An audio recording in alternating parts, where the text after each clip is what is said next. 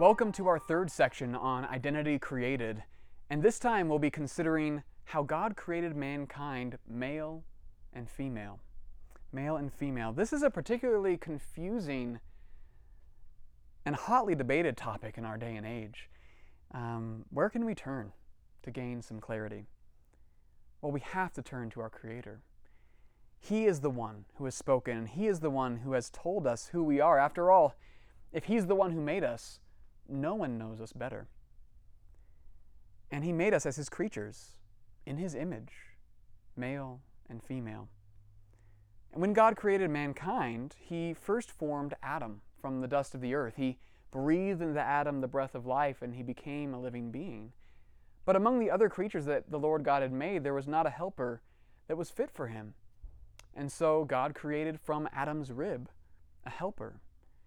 And when Adam beheld the beauty of this helper, he exclaimed with jubilant poetry, "This is woman."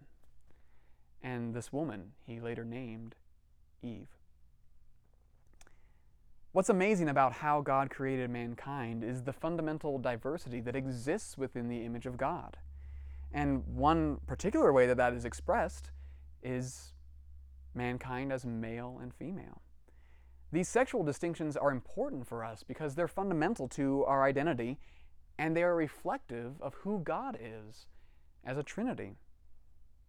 God Himself exists as three persons, Father, Son, and Holy Spirit, yet as one God sharing the same nature. Mankind, on the other hand, exists as male and female, among a large community of image bearers of God who share the same human nature.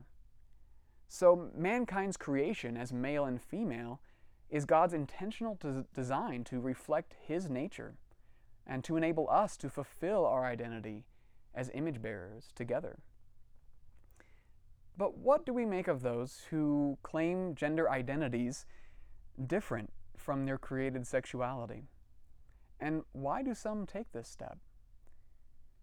We have to know that a growing minority of people are struggling with an emotional and psychological sense of a gender identity that doesn't match their biological sex. And our culture wants to so strongly affirm the idea of creating yourself. And so if you feel that to be your true and authentic self, you need to live as another gender, well, then we ought not to judge. We ought not to say that that's wrong. In some ways, that appears very affirming.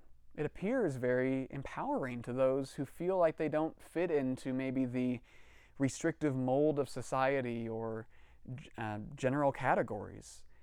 But is this perspective actually healthy? Or does it in fact hurt more people than it helps? Well, if we believe that God created mankind as male and female, then to insist that you are a man when God created you to be a woman is tantamount to identifying yourself as a dog when you are in fact a human. Now, I hope this doesn't sound derogatory, and I don't believe it is, because it may actually be more degrading to just not care or be ambivalent when a friend identifies himself as contrary to his biological sex. God didn't create us to be arbiters and deciders of who or what we are. We each have a God-given identity that is ours to embrace. So when we fail to do this, we don't need acceptance. We need deliverance. And that doesn't simply apply to the ways we distort our gender identity, but really to all the ways that we fail to embrace our God-given identity each day before the face of our Creator and Lord.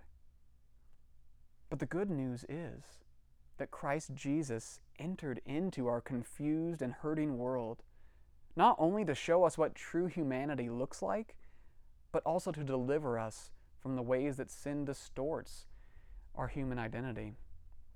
Jesus, the Son of God, submitted Himself fully to His Father's authority to do all that God had given Him to do. He was a man, and He faced the suffering that is common to every human being, and He died under God's curse for our sin to restore to us a real and true identity an identity that is found in Him who was raised on the third day to secure our place as God's children forever. Friends, this reality sets us free from that burden of trying to create our own identity or trying to be our authentic selves in the world and always feeling like we're never measuring up, always feeling the shame of never living up to that ideal version of ourselves. And so Jesus makes the appeal, come to me, and I will give you an identity that you can truly rest in, something solid, something beautiful, something filled with hope.